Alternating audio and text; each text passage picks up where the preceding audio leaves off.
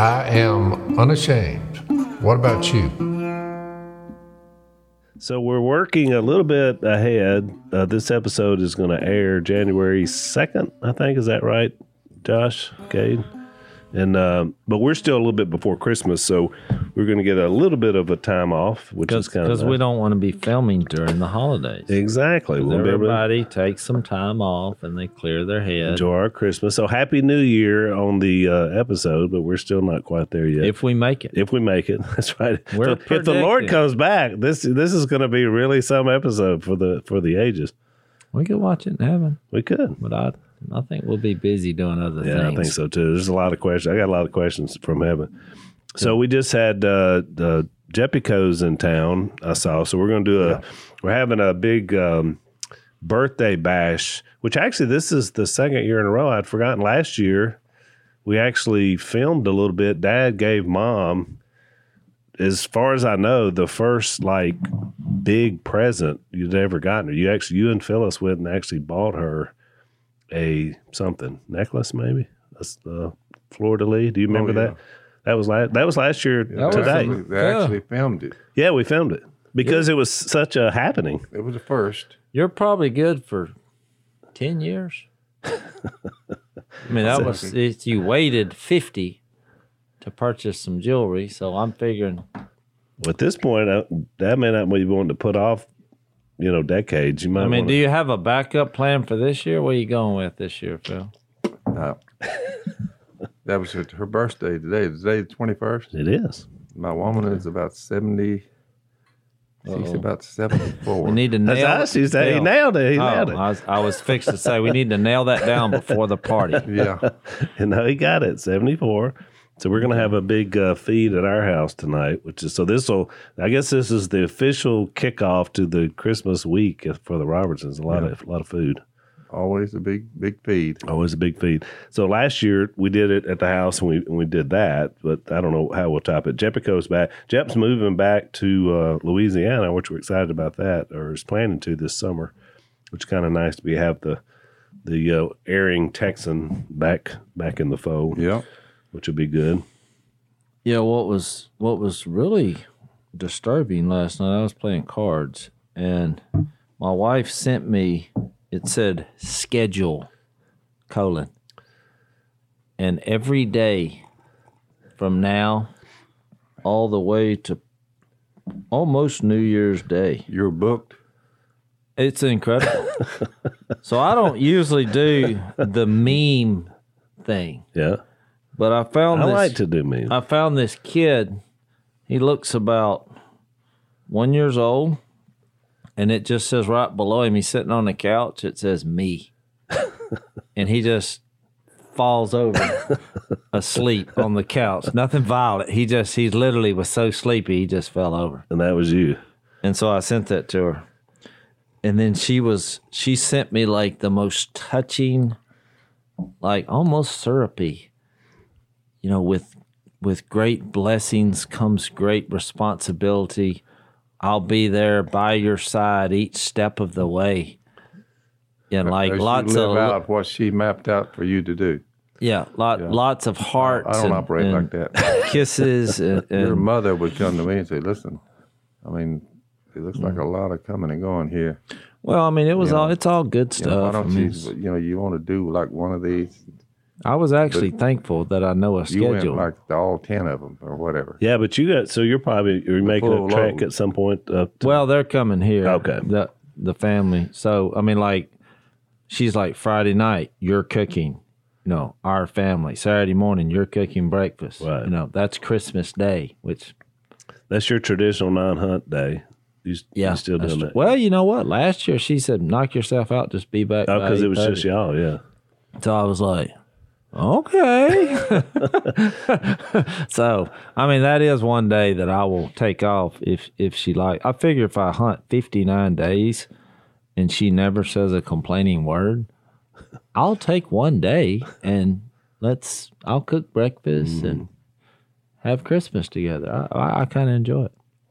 So we do we do a um, I don't know. I guess we've talked about it before in here. We do kind of a seafood Cajun food Christmas because most people kind of do a rerun. We used to do a rerun of Thanksgiving with the turkey and the ham and all that, but you know, I kind of feel like we did that, so it's kind of nice. We fry shrimp and Oh yeah, we do gotta some- have the Cajun some Christmas. fried We oysters. started on that early when we got Stone said, you know, you don't you don't start the podcast at eleven o'clock. It's ten twenty.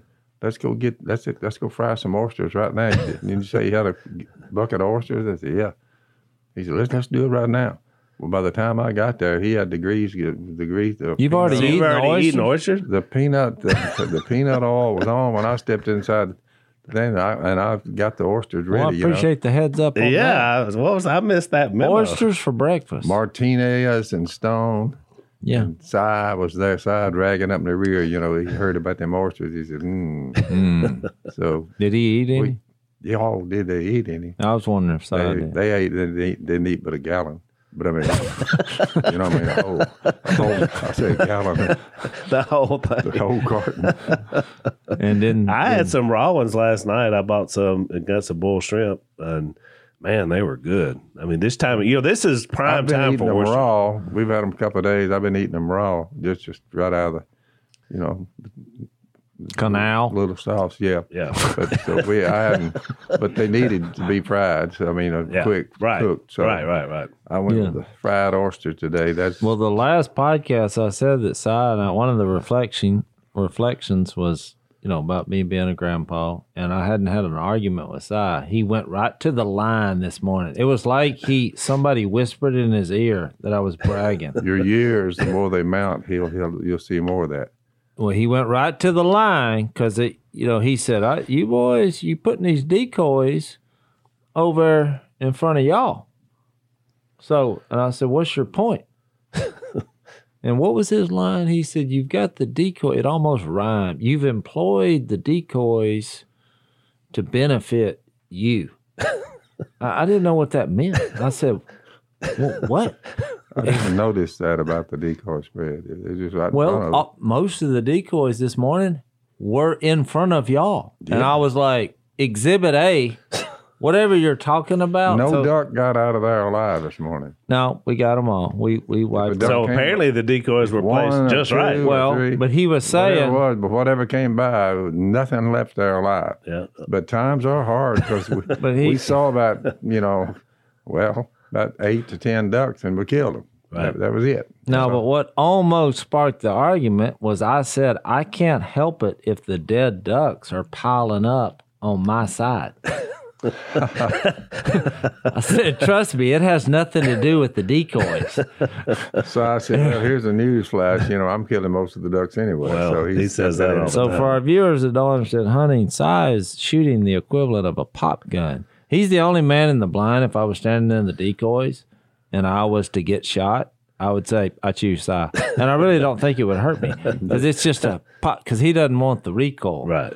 so he's shooting a really lightweight twenty small gauge. gun, and then you know, then he's claiming ducks at 100 yards. All yeah, right. you can't. Yeah, Because if you shoot simultaneously with someone else, it gives you the illusion that you killed it. yeah, So no matter what happens, especially the way size he basically just gets up, boom, boom, boom, sets his gun. well, he looks at what's falling and he says, because then Boy, did every what he said. Every time I pull the trigger, ducks fall. But you know well today that doesn't necessarily There's three mean men on your right There's a lot three of on your there's a lot of gunfire going on. today the furthest duck that fell, he claimed it was a wood duck. I didn't shoot it, but I saw multiple shots ring out. Yeah, Well, the rest of the morning, so I said, "Yeah, that one I cut out there at about a hundo, Yeah. which means a hundred." I didn't argue with him, but I'm the one that. Well, you know what's funny? When he brought up, he Was said he Jay did. I'm said, like, Jay said the same thing. yeah, that he Yeah. noticed. So Jay was look. I was going through my schedule this morning that I got from my lovely wife, and Jay noted. He's like, "What? What? What? You made yourself a schedule?" I was like, "No, my wife made me a schedule." He's like, "Yeah, I mean, no." Well, one of them was our cousin getting married, Yeah, and I was like, "Oh no, I will be there," because Missy said, "Yes, you're you're going on this," and he and Jay was like, and we we we know. I mean, she is the mom of the bride. Is just one of the most graceful yeah, awesome. character women on the planet. And I was like, if one. you have that kind of character and that kind of joy, I was like, I'm going to your daughter's Yeah. wedding. Who is the daughter? Lulu, it's Lulu's daughter. yeah, which the name. Lulu's daughter. Yeah. And so look, here's Jay. What what would he, what did he say about that? He's like, well, I'd I'd plan on not going to that. And I said, why? He said, because if two people are dumb enough to get married in duck season, I don't want to support that. what a mindset. So I get weird thinkers, so? I spoke the truth in love. I said, you need to repent and be more like Jesus because that is terrible. The only time I've ever come close to that sort of thinking is when I was doing in, in 2019, the LSU's championship year, I was doing Johanna Godwin's wedding on the night of the LSU Alabama game. And I was like, you know, Johanna, I love you. I, I helped raise you, but you have put me to the test. I mean, and the and the wedding was scheduled right as the game is going on. So I and the handful of people that did come were out there. I all saw they're watching it on their phone, you know. And I'm trying. It's hard to do a wedding, and you're trying to figure out what the score of the game. Mean, that was a That's big. when somebody during the process, in that case, somebody should have said, you know what? We love you and we're supporting your marriage, but how about let's move it two hours?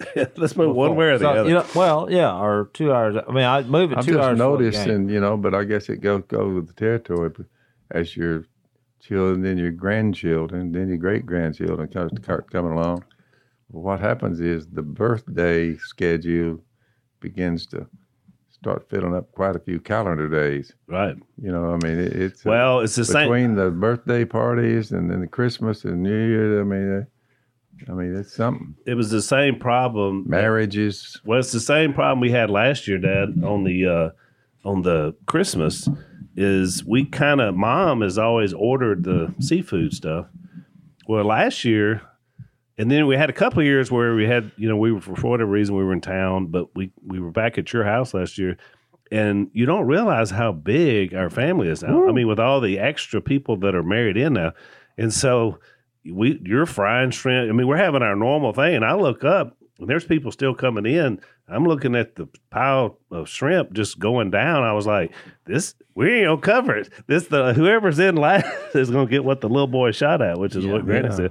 So the last three or four, Jay and was deer hunting or something. He came in. I said, well, we got a little sausage over there. I here. remember that because I we we uh, you know I have uh, about six pounds of boiled shrimp coming that will be there, and about ten pounds of, of fried shrimp. shrimp to and, fry. and then I, I hope that makes it, but that's a lot of shrimp. well, sixteen pounds. 16 of shrimp. pounds of That's shrimp. a lot of shrimp. it's a lot of A lot shrimp. of shrimp. But I'm telling you, like, and these new is Willie's additions into his family. This Christian and Jacob, the one married to Sadie and Bella, you talk about eat. Yeah. You know, in Christian, I, I, I mean, he looks like his body looks like a Greek god. You know, it's Mhm. like Achilles or somebody. But that man can put away some food. I mean, Mhm. he they're they're big eaters. So I told Willie, I said, Willie, you're going to have to start contributing, and bringing like a big dish just because of your Well, Phil calls him a Gullion man. a slum Yeah. gullion. I go, you know, just throw everything in the pot and cook it for a couple hours and shovel it out. Well, Lisa shamed him. We had a group text going about the It's food not a tonight. gullion, it's a slum gullion. What's the difference in a Gullion and a slum? slum gullion, slum. just, just think about it. It'll come to you. the slum gullion is when you look at it, you say, "What the world is that?" Yeah, Jay, so you just You- got you're you just got there. land blasted on that one. I mean, it's still not registering. I don't. I've never heard that term. While you're looking that Um, up, let's take a break. Well, actually, All right, let's there hear is it. a slum Gullion stew. That's what I'm talking about. Let put- Jase, you Well, got- Jay, you- you this need- is you know the you need pod- to widen your your search. The you know, I know podcast- you're into the internet and all that stuff. I'm not into it. It's just okay. uh, It's a the noun. podcast has turned into a vocabulary lesson for Jay now. This All right, it's a stew of meat, vegetables, potatoes, etc. yeah. Well, that's a poor definition. Well, the Et cetera. is the slum part of the gullion. I think. Hey, You are correct. a beverage made weak or thin as watery tea, coffee, or the like. So I guess it's a combination of that. You know, these people No, are right. nothing, right nothing this but stuff. coffee. Yeah. That was number two. That's an alternate. So I guess you could order a drink. People now. get now they get they get drinks and you know if you looked at what's in them you're like whoa That's a slum gullion well, you don't know what's in there That's right. Which that's the the idea is, but Willie's always been like that. Willie is Yep. he'll take something and it's perfect, and he'll say this is the best thing I ever ate. But then when he cooks it, he's got to add. that's right He cannot do it without adding his own signature. that's correct so I'll start eating something. I was like, man, Willie, this is great, but what, what is all this? And he said, well, I thought this would, I thought I'd add this, and he just keeps adding. And I mean, it's yep Yeah, here's the key part of the definition. He's It's usually cook. He's a good made. cook. It's usually made from whatever is on hand. there you go. there you go Mm, I don't like how this is. I don't like the direction. that means rummaging through the refrigerator to get you know a little more stuff out of it I would love to it. Say, you know, it's time to eat this. I mean, it's been in here a while. that's right we would go to a church function and somebody'd tell dad, you know, because we were always really finicky and funny about it, but they'd tell dad, say, Yeah, I had a bunch of stuff in my fridge. It was about to go bad. So I put it all together in a big Mhm. casserole. I want you to try it, Mr. Phil. Why Dad's would like, people do that? I said yeah I'll get right on that Miss Kay, why don't you get over there and try that? Yeah, that's pretty funny. But yeah, so food obviously is a big part of the the holiday tradition with the Robertsons, especially this particular week. Jesus and food. How can you go wrong? So speaking of the wedding, um, I'm I'm doing the stepping in. The guy that was originally supposed to do the wedding can't. oh, so you're doing. So. I am the I was the backup. I, Lisa and I have been doing uh, Claire and Grant's premarital. You know, it's interesting, Jase, because we did premarital counseling with couples for years. And so now I don't really do it anymore. We're on the road, but like for family, you know. So when Grant and Julie got married last year, our nephew, we did theirs. But so the last two I've done have been done via Zoom. Seriously? Yeah, because they they live in other places. Like because Claire lives one place, Grant lives another place, and we were in Alabama. But we were So this one that's coming up is going to be Zoom. no the Oh, the premarital oh, was oh, Zoom. Oh, premarital. I, I thought you were talking about. But it's just weird. You know, it's weird because it shows you with technology. But it was great because it you don't lose. You think in a way you'd lose something by doing it that way, but you really don't. yeah. I mean, it's a full conversation. You get to know the couple. Yeah, I don't think we're ever going back to not having meetings via the Right. Zoom or on the internet. I Well, mean, actually, it's it's a of it. blessing for Dad because his book is releasing in February. But I don't think they're ever going back to like everybody flies to New York. You know, like used to when you do a book thing. I mean, it's a week of just go getting after it. You know, I did a few weeks of youth events all on Zoom. Right. It's just all the little square, look like Hollywood squares, but just a much bigger square. and you were just preaching at the computer. And they're all muted somehow. I mean, I don't know how all the practical ways it work. And I talk. Then after it's over, they kind of open the Right. floodgates, and it's but it it's pretty fun. So for me this week, I mean, I'm, I'm a volunteer. I'm a lay minister now. I don't get paid, but man, you talk about feel like a full time job. So I had Yeah. three three sermons this week, three podcasts, and now a wedding in, in there mixed in there too. That's a week. Well, that's good. It's noble of you to do. Yeah, well, it's just it's what I do. So so this last Sunday, I preached on um, this section of text that we're in. So I thought I'd just I'd try it out on y'all and see what you thought. You're, and you're you're a brave person because we're going to tell you what we think. That's right.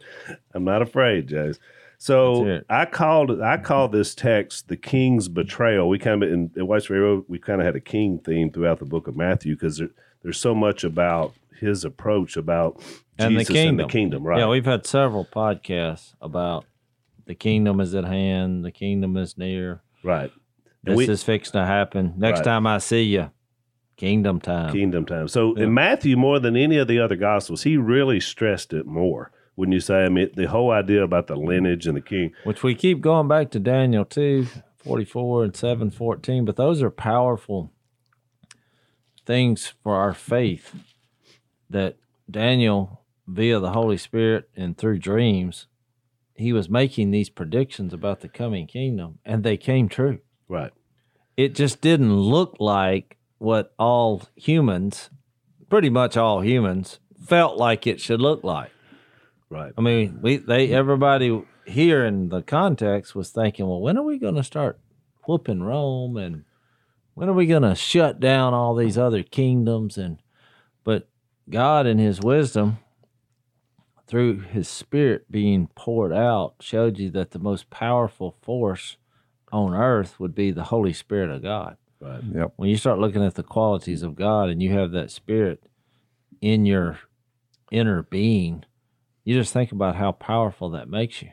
Oh man. You can't be held responsible for your mistakes because God forgave you in Jesus, even if you were locked up uh, under man's law and broke a law, Right. and you can't be killed in a way that you won't return because the spirit, the Romans eight eleven, same spirit that that rose Christ from the dead is living in you. Right. It will give life to your mortal being.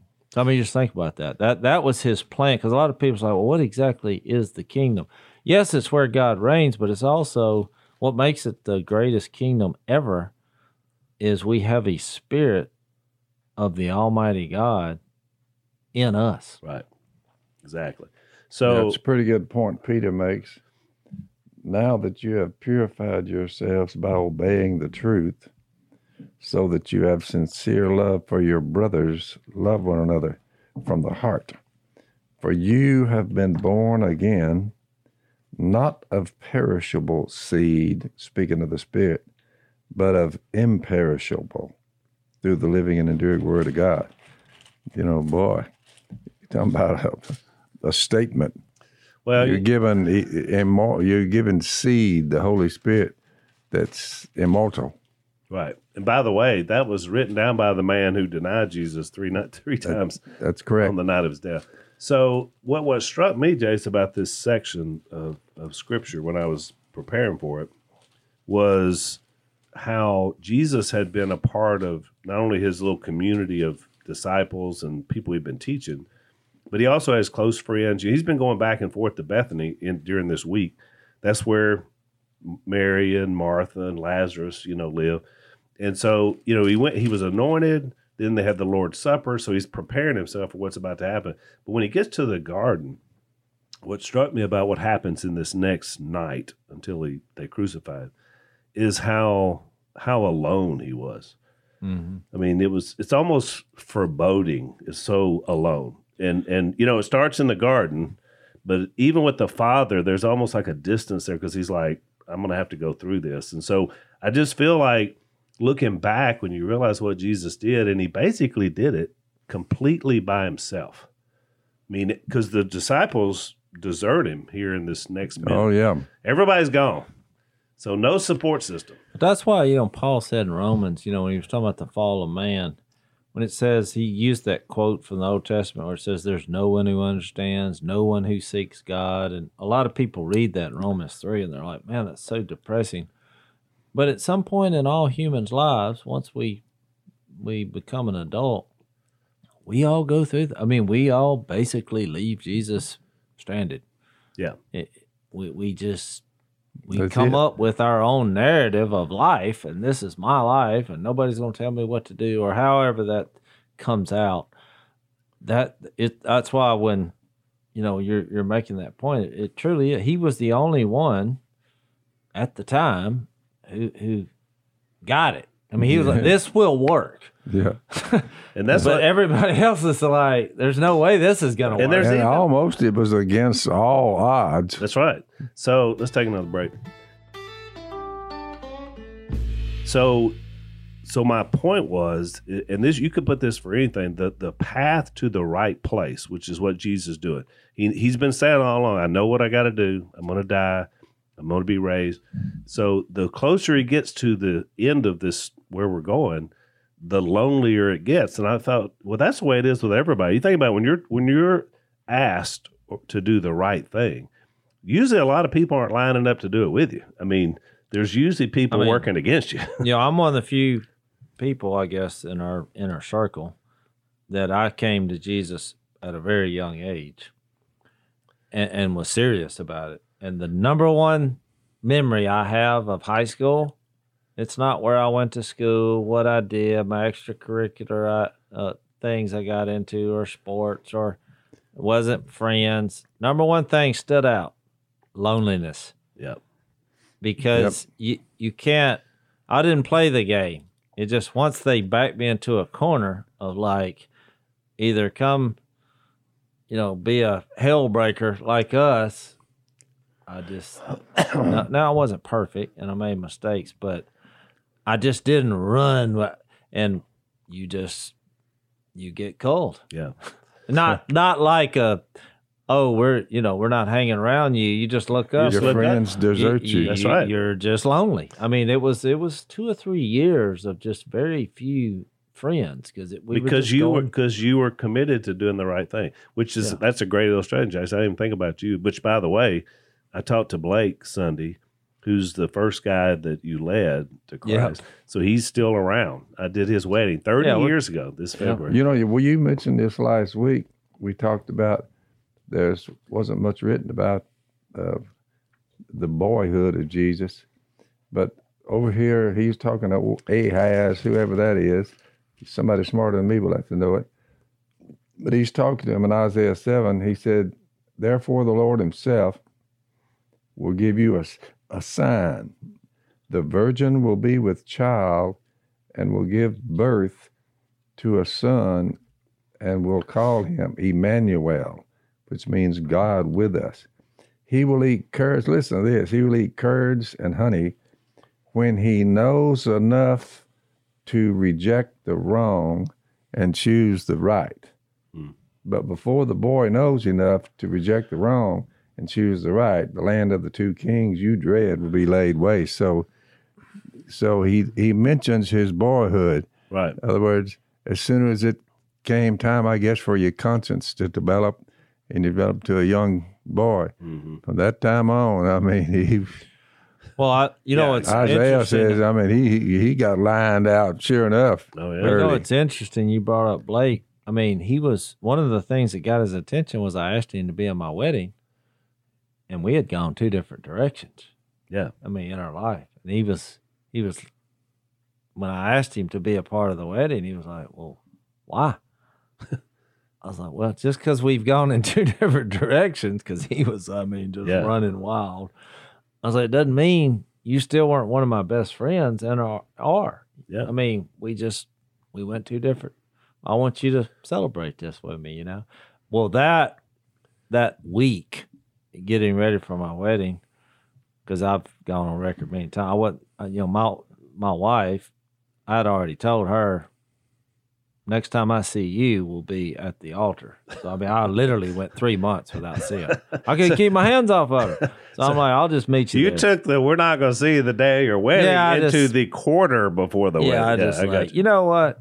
If you change your mind, let me know. But other than that, I'll be there. That's a bold move, Jase.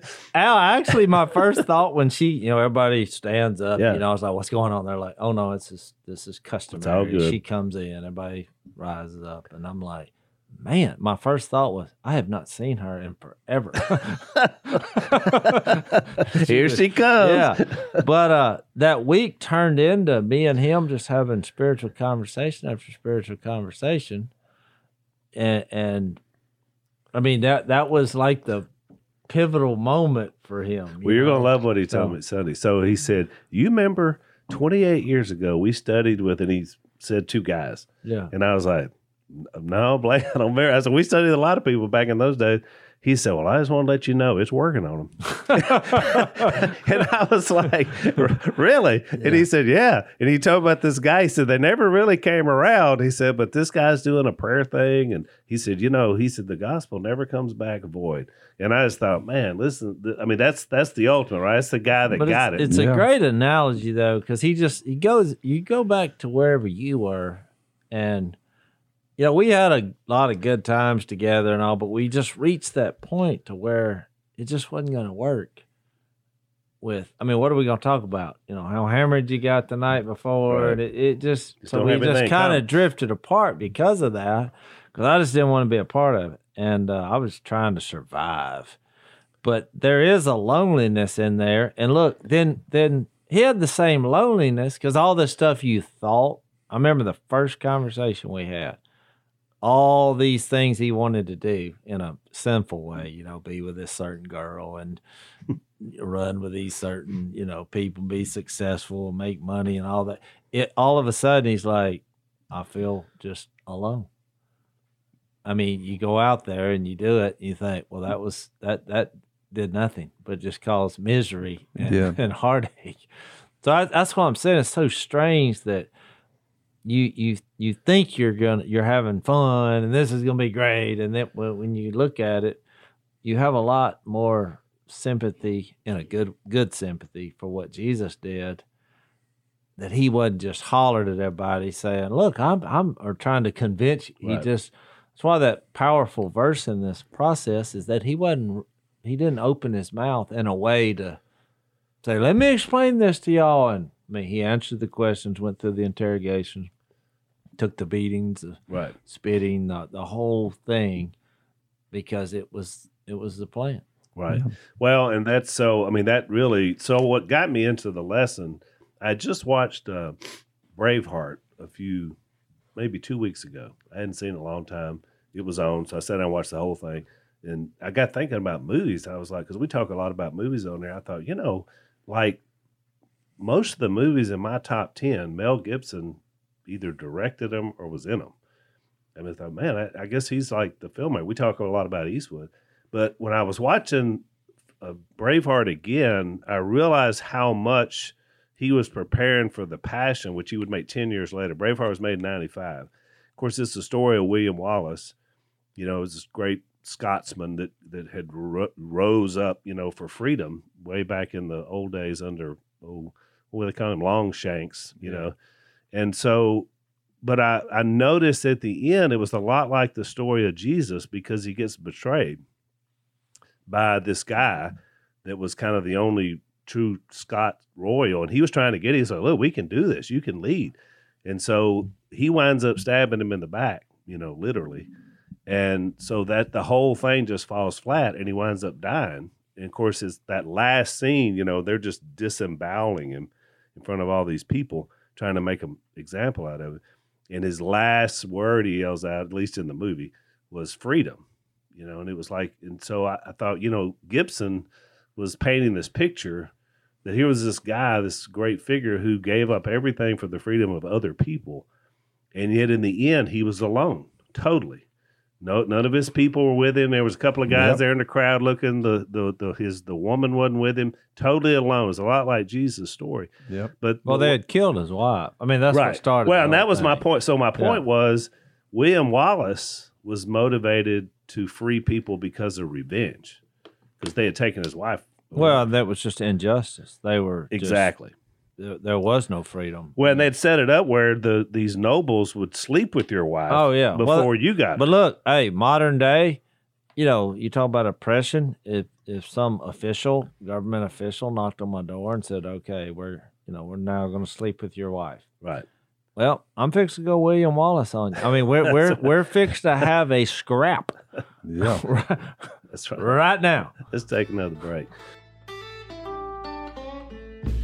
So, so look, Jay. Here's the see how we think alike. There's the next point of my the lonely path against injustice, because that's Yeah. exactly what happened in William Wallace's case. But then in Jesus's case, what makes it so much more bold is he's not motivated by revenge. He's No. not motivated by No. the injustice. And how could you have any more injustice in what happened to him? Perfect. I mean, I mean, whether you're a believer or not, he constantly said, "Can any of you prove me guilty of sin?" Which no other human past the past puberty can say, because somebody Right. could say, "Yeah," because all have sinned. Right. But even even think about the moment when it happened. So in, in chapter 26, Before you read that, I remember somebody saying, "Well, how how do you say about How can you prove?" I was in a Bible study one time. They said, "How can you prove that everybody has sinned?" Because I was making this similar point. yeah, I was like, "I don't have to prove it. It's true." just look around. Well, but I mean, it was like they they were just arguing for the sake of argumentation. But just think Yeah. about so a lot of times you read something in the Bible and you're like, we only believe that because it's written, which is true in my case because I'm a believer. But it's actually true. Right. it is true. And, and people are uncomfortable with that because they're like, well, how did all these writers get that right? I mean, you can be the most wacko believing person on the planet, but when you start looking at your life, Right. no, there's flaws. It, it's just, and they had it down here and they figured it out. Was it just by luck, chance, or is Right. it the truth? So You know? so this last opportunity to do it the other way, as we talked about last podcast, Judas had his, his mind how it was supposed to be done. In verse fifty, course, Judas kisses him. We talked about that last time, and, and Jesus says, "Friend, do what you came for," and so he's betrayed him. Then the men step forward, seized Jesus, and arrested him. So now, now we're going. This is the process. With that, one of Jesus' companions reached for his sword, drew it out, and struck the servant of the high priest, cutting off his ear. Now we know from John 18 that was Peter. Once more, impetuous mm-hmm. Peter. He's the one that had the sword. He cuts, so he takes a swing at this guy, and I guess the guy turns his head and he just sliced his ear off. I feel like there's more to this story than written, but I mean, I'm taking what's written, but I just, you know, how do you cut a guy's ear off and that's it? I mean, it just, Well, it was one swing. I don't know. Yeah. if This guy just got in the way. And He like- just you talk about wrong place at the wrong time. But I thought about it. So but, but Jesus put the ear back on. Well, that's that's the point. When you And- know it's not a rebellion, when you stop and put the guy's ear back on, and you also know that if you can do that, you probably should listen to what this guy says. You probably can't kill a guy who That can put an your ear back on. That's what I'd be thinking. Ooh, ooh Maybe man. we shouldn't. did he the- really cut it? I could have sworn I thought him. Uh, he had no ear. That's what ago, they and now he's said. That's what they said. It must not have been all the way cut off. I mean, can you think of all the things that people You know, thought I've cut my ear before. I mean, I accidentally one time I was hung up in a bush and I flicked a spinner bait and Si was in the boat with me and it hit his ear. But he thought it was a bug. So he just reached and grabbed it out, but it, the hook was in his ear. So he just ripped half his ear off and didn't even acknowledge it, kept fishing. And I'm telling you, in about, I'd say 30 seconds, his white t shirt was half red. Yeah. It was just blood soaked. I was like, "Sorry, your ear, mind your ear." And he's like, "Good, not that thing bit me." I thought, Boy, it had should quite a I bite." tell him that I You- did that You with were him? making some wild casts. Yeah, but he never figured out that the spinner bait Yeah. hit him in the ear. He ripped it off. He thought he had been attacked. Well, if you're looking down and half your shirt is blood, that's that would be some kind of pretty good sized varmint. Well, yeah, Well, we that were- thing bit me. Is that but don't we know. were catching fish. I'm only saying that story because I think things happen and peop- from people's perspective, and because it just seems like such a crazy place here. right. He cuts his ear off, he puts it back on, but then we proceed. And to- look, think to- about for this. the arrest. This guy was a servant of the high priest. And he, in, in a few minutes in the story, he's about to be in front of the high priest. And I said, I said Sunday, you know, the, him putting Malchus's ear back on didn't do anything to help him with the high priest. No. But I bet old Malchus appreciated it. And I Well, said, you, know, gotta- ma- yeah, maybe you got to think he probably became a believer. that's what I said. I said maybe Jesus thought one day he'll need that good ear to hear the gospel. Yeah, You know, that's true. eh, which is probably He true. probably was wondering about it. How do you do that? Well, Jesus said many times, "He who has Oh, that ears, thing heal right up. I tell you. let, let him hear." I guarantee you, Malchus was changed. But think that that's an interesting thing he said many times about Yeah. if you have ears, Right. let him hear. And then Peter cuts the ear I mean, off. It's almost sarcasm or humor that he's like, "I gave you ears, but you no listen. you know, you're not listening. What's listening." the old saying? He gave you two ears and one mouth, and yet people usually go the other way. Yep. They talk Yeah. twice as much as they listen. Well, know? we were we were debating about that today because they were making it. Somebody said that when your wife gets older, she talks more, and I was, and then somebody else observed. This is what we talk about in the duck blind, and it was like, well, maybe that's why you lose your hearing when you get old. It seems to all be to have a good relationship at the end, you're going deaf and she's talking all the time. yeah. That way you don't you're not arguing all day and every day. because she's talking more, I've never actually And- thought about it. and that. you can hear. It's all by Because design. I Phil, the last Because she three, doesn't lose her hearing. well, the The last women here fine. oh yeah. But Phil, I mean, I don't mean to get into your personal business, but the last three or four times I've been down at your house, Kay's been talking to you, and you've been staring, and it's like you weren't listening. And I thought, I'm not sure he can hear her. I was but- hearing it, but but I've I've I- I've got in a zone to where it's not going to affect me. But it and it doesn't hurt. Her, it doesn't had- hurt her feeling. Y'all are fine with that arrangement. No, she kissed me about it. You know, she, you don't even listen to what I'm saying. Are you? So, in other words, he has ears, but he's not hearing. That's why To Jesus said it. I now got the point. why That's he's it. like, if you got them up there, I want you to go ahead and use them. And Yeah. that- don't don't you do that to me. So don't do that to Jesus. Yeah. Probably Let's take our last break. So, so the point is, he tells him in verse fifty-two. He tells Peter, "Put your sword back, for all who draw the sword will die by the sword." And again, from my mindset, I was making this comparison between I just watched this movie Braveheart, which was all about the sword. Yeah. But but at the ultimate end, what what do you get? You know, you're not going to get what you. Wh- wh- Which is probably why Judas didn't like how Jesus was because it wasn't about the sword. That's right.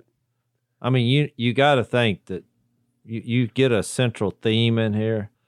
They kept waiting for this physical assault. Even when we get to Acts one, are you now going to restore the kingdom? Right. I mean, when are we gonna fight? That's right. Which was the thing. So I made the point in my sermon that Peter thought he was in Braveheart, but he was really in the Passion of the Christ. He he forgot his role here, and so he tells him. He says, "Do you not think that I cannot call on my Father, and He will at once put at my disposal more than twelve legions of angels?" Do you remember what happened when one angel of the Lord w- went through Egypt one night. I mean, every firstborn died. Can you imagine what would happen if legions of angels showed up? I really wish I'd have heard this lesson now. I mean, because I didn't go hear your lesson on purpose. Because I, well, because I knew we were going to So you talk about. it. purposely. Well, I didn't want away. to taint. I didn't want to sit there and criticism. So, oh, you shouldn't have said that. You shouldn't have said that. But we're thinking just alike. Because I've said that before too. You know that song that they uh, that old song is like he could have called Yeah, ten thousand. You remember Mason Smith used to always lead it, the big and old guy. Yeah, and he's he sang it angrily. Oh yeah, Like he could have called ten thousand, and I, I I always thought as a kid, or you know, as a I wasn't a kid when I heard it, but a teenager or whatever. I thought, well, he only needed one. What's this ten thousand? You know, yeah. I mean, one angel against as many humans as you want to form. I, I think the angel because they they're not bound by the same laws of gravity and nature as we are. It would be pretty destructive. And every picture we get of an angel in the Bible, not not what you get from Hollywood, but from the Bible, these were terrifying beings. I Yeah. mean, most people fell out like they were dead when they saw one. I mean, mortified, terrified. Yeah. So he makes the point: you put away the swords, boys. I mean, Yeah. I came here to fulfill Scripture, and again, my point is, I keep coming back to it. He knew that what was going to happen.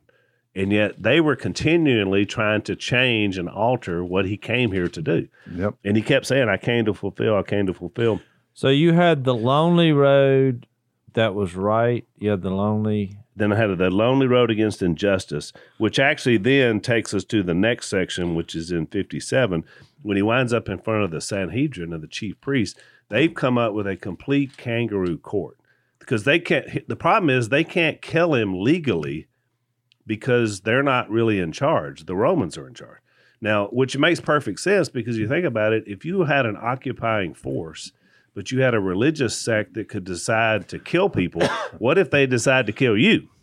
Yep. It's no different than what happens today. That's right. When when you are opposed to someone, they basically just try to whip up the crowd against you. Right. When you You- can't you- win the debate of ideas, that was the point I, made just Sunday. wrote a book about it. That's right. When you can't win the debate of ideas, you got two choices. One is you can change your mind because you can't win the debate. So Look at you the- change, or you can form a mob and try to shut up attack the, and attack the, person. other Jesus person. was under the cancel culture's wrath That's right. the entire time he was there. Exactly. Nothing has changed.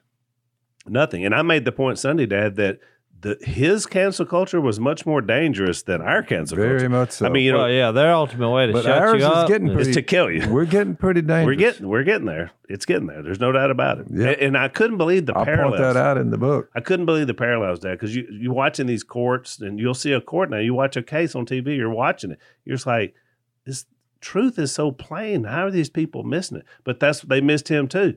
Yep. And so they came up with all these lies. And finally, the moment of truth, if you want to call it that, comes to the point where he says, um, he says, I charge. Think about this. He's telling What Jesus. you? This is uh, verse 63. Jesus remained silent through all the fake news. Then the high priest said to him, I charge you under oath by the living God. And I thought about that statement. He's talking to the living God. But he tells him, he said, Tell me if you are the Christ, the Son of God. And then Jesus says, Yes, it is as you say. But I'll say to all of you, and this is the double down, in the future you will see the Son of Man sitting at the right hand of the mighty one and coming on the clouds of heaven, which takes us back to Matthew 24. What he said was, You're right. Not only am I the Messiah, but you ain't seen nothing yet. Well, he was kind of subliminally saying, "You just think you're in charge." That's exactly right. Judgment is coming. Yep. And that was his point. And of course, look at the response. And I mean, did it ever come? Oh my Well, he was- we we this talked about that. Over a million people died. he, he was introducing a new definition of the word power. That's right. Yep. That's Yeah. exactly. you think about all these officials, you know, they, it, and look at our world. It's all about who's in control That's and right. politically and who has the power and who has the biggest gun and the biggest stick or whatever. And we're talking about a power here that can levitate and evaporate only to come back and Right.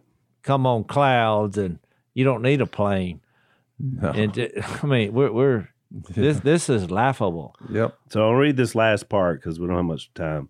In verse 65, the high priest, when he hears this, he tears his clothes, which was a custom there. Means I don't agree with anything you're saying.